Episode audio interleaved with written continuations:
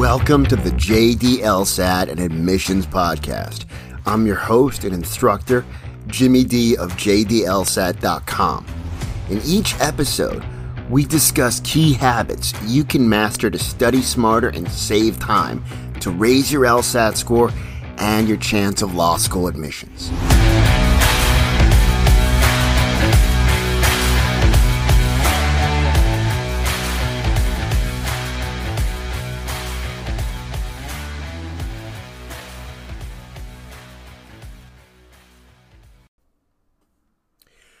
So, in the past few years, since the LSAT format has become more digital, and then, of course, right, the flex where everyone's taking it at home, one thing I noticed that is, is really important, a mistake that a lot of people are making, is they are not using a pencil primarily for their work.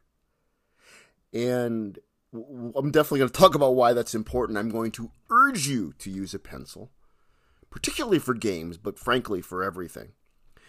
But I, I, just want to address my theory on why people have stopped doing this as much. A few years back, when it was your traditional paper test, it came with a bubble sheet, and that bubble sheet required a number two pencil. And since it the exam has primarily gone digital, and then now the flex, which someone's taking at home. Um, you know, you're entering this stuff electronically, and so there's you don't need to bubble things in the way it was done a few years ago, and so people um, are they don't have to have a pencil on them. And I've noticed some students will start working with me, and they won't have pencils and I'll be like, wait a minute, what's going on here? Now, okay, this is me telling you you need to use pencils. Let me explain why. So, first, perhaps the most obvious area games. You need to uh, diagram and do your setup. And that's another thing. And there, there, you know, someone, and there's nothing wrong with this, right? This podcast is for people at all levels. People come to me who are in the 170s and want to just, you know, max out. People come to me who are on the cusp of the 170s. People come to me who are in the 140s and in the 130s and, you know, people, all ranges. But I've seen people from everywhere. And I, you know, I've met some people who don't realize that, you know, and I can understand this, right? Because we've moved to an electronic version. You need to use scrap paper and you need to do a setup Eh, for games. You cannot keep this stuff in your head. And frankly, not just for games, right? I would argue you need to do some scratch work for every section, and we can get into that. But let's back up and talk about games for a moment. So, if you realize, okay, fine, I need to do my setup and all that other stuff, which I, again, super important. You don't want to keep this stuff in your head. You need to do it. I've seen a lot of people working with pens and the reason that's not so helpful and the reason you want a pencil is because of the simple eraser. And I want you to think back to when you were doing math in school. And uh, the majority of students uh, have not done math in a while. Uh, some have, or some have done something that might be similar, right? Engineering or something like that. So the majority of students are not used to working with pencils. It took me a while myself. I'm like, oh, I'm using a pencil again? This is kind of like high school. But thank goodness, because even though something is it's foreign to you using a pencil, you need to do this because you need to erase. If you make a mistake, you need to erase. And I've heard of some people saying, "Oh, well, you know, I've got my uh I could I could just cross it out or I could redo it or something." It makes a mess. You need the ability to cleanly erase something especially because you only get so many pieces of paper. And again, think about math. When you were doing math, you know, it was universal in school to use a pencil. And whether you want to admit it or not, if you tried to get by on a pen, it just became very messy and disorganized. And you need to be able to see things and see them clearly. I'd rather you erase something and just be able to start over again and rewrite it than have a bunch of crossouts and blotches and whatnot. It just keeps it more doable. Uh, also, I mean, you're allowed to have erasers. I recommend getting an eraser so you're not just relying on that thing that's in the back of your pencil.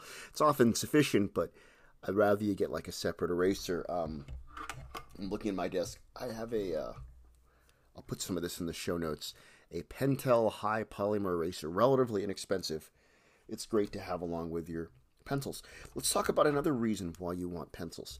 So you could use um, the paper to the best. You could max out your use of paper. What do I mean by that? Well, um, under regulations, you can have five sheets of paper and a lot some practitioners are diligent about checking to make sure you've got five and only five sheets. Um, it's much easier to use both sides of the five sheets of paper. So in essence, you have five, ten pages, right? Because you know two sides each.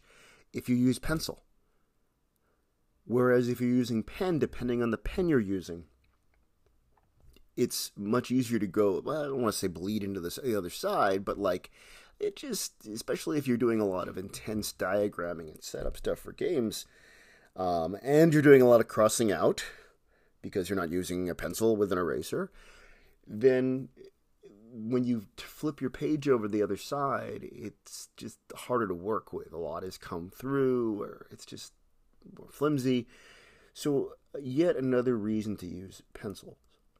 Um, I think you know. I, so, you know, if you th- you know anyone who's um, been familiar with this exam, or if you go back in old message boards, you might see how like back in the day, not that long ago, when when this was primarily a paper and pencil test, people were you know in true LSAT fashion overanalyzing the perfect pencil to use. I, I think at the end of the day, you just want a pencil. You do want to have like um a few of them.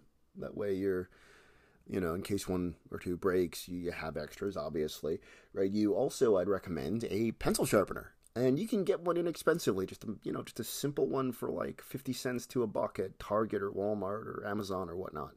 Um, now, there are a couple of pencils that I recommend that work really well because um, they will either have a crisp feel to them or whatever, right? But they they just kind of the visual appearance is really nice. I'll, I'll make lists of them in the show notes. But at the end of the day, you don't even have to overthink this. Get some number two pencils. They're relatively inexpensive. Um, get you know a cheap pencil sharpener. Now, if you're doing this for a while, on which and I would recommend, you know, you could always buy a mechanical pencil sharpener, an electric, excuse me, an electric pencil sharpener. That's nice too, just to have them sharpened all the time. If you really want to invest in something, at the end of the day, just buy a bunch of number two pencils, an extra eraser, and perhaps, you know, a pencil sharpener, right? Um, it will make your life easier. And let me just add, not just on games, certainly on games, because again, there's a lot of diagramming, a lot of writing, you're doing your setup, but even, you know, even just jotting down brief things or doing some diagramming for LR, you're better off in pencil. Uh, and, and, yeah, you know, for RC, I think people don't realize that it can be helpful in RC. Um, yes, you're not doing it to the extent you are in, say, games, but oh, maybe I'm going to outline just a few bullet points, one for each of the paragraphs. Maybe I'm going to, um, if I if they're describing something really complex, sometimes just kind of like I know this sounds silly, but like sort of like just writing a few notes, or maybe even if they're describing some something that might lend itself better to be visual, and even just drawing it out a little bit can be helpful. We can get into this in future PTs, but my only point is you you really want to utilize right like your scrap paper and pencil for all the reasons I mentioned, and not just for games, but frankly for every section. Um, I want to make one other point a really nice advantage now. You have five scraps of paper, but a real nice advantage that they didn't have in the past. In the past, with the, the way the test was pre pandemic, they would give you scrap paper and cool. Here you can provide your own. Not only that, no, they're going to check and make sure it's blank, of course, right? Uh, you can't come in with cheat sheets or anything like that, blank paper. But let's talk about this in a little more depth. There are three options that are pretty cool. It could be plain, right? So the kind you'd pull out of your um, printer. You know, if you got you know that kind of paper, you get five sheets. It could be lined, Well, that's nice. The thing that I find most interesting, though, is it could be graph paper. And this wasn't available when I took the exam pre-pandemic. It's available now. You can you can have graph paper. I think this is a really interesting choice because um, for some reason, look, I'll, I'll, just any any of my students who work with me, uh, you know, I always emphasize how important it is to keep this stuff nice and visually clear and organized. Um, it's just easier to make things neater sometimes with graph paper. I don't know why, but particularly for games, but for everything else, it just kind of forces you to even make things in smaller but clear print. Um, so I just want to make everyone av- uh, aware of what options you have available. So again, I'm emphasizing pencil, and I want you to try pencil. That's the whole point of this podcast episode. Um, but also experiment with the different types of paper, right? Again, you got blank, lined, or graph paper. And again, I think graph paper might be a really nice advantage. This all goes back, of course, to the fact that you're studying and you're taking practice exams. So you can experiment with what works for you. Try the different types of paper, see what you like. The cool thing is you have these options now. Uh, I want to circle back to pencil for just a moment. Um, if you haven't been working in pencil, it might seem odd to you only because, and I've said, uh, you know, I've said this to students before and I've discussed it in this podcast. When you're doing something new and it has yet to become a habit, it's not natural to you, right? Or it's been a long time since maybe I've worked with a pencil. Um, and so you're naturally going to feel a little bit uncomfortable, and there's that transition period. That doesn't mean that it won't have the benefits and it's not better for you overall, as I would argue. Um, so make sure to give it that time. Yeah, if you haven't worked with a pencil since high school, it's gonna feel kind of awkward. Don't let don't let that discourage you. Stick with it. If after a while, right, you know, you still feel that way, fine, right? But I would give it at least a few PTs, a few practice tests, um, and of course doing your homework that way and, and any practice you want to do. But you'll see the benefits of it, and not just for games anytime you want to erase something or change something up, it's so much better in pencil. So, there you have it. The importance of pencils. I'm going to make a list of supplies in the show notes that, that I recommend, pencil types that I like, stuff you could buy, um, that I find helpful. But either way, bottom line, get a number two pencil, get an eraser, get a sharpener, right? And, and you'll see the difference. Give it a fair shot, but I think you're putting yourself at a major disadvantage if your work is not primarily done in pencil, if not entirely. And I would say entirely is the way to go. All right, I hope this has been helpful. Keep listening and share with your friends. Thank you for listening.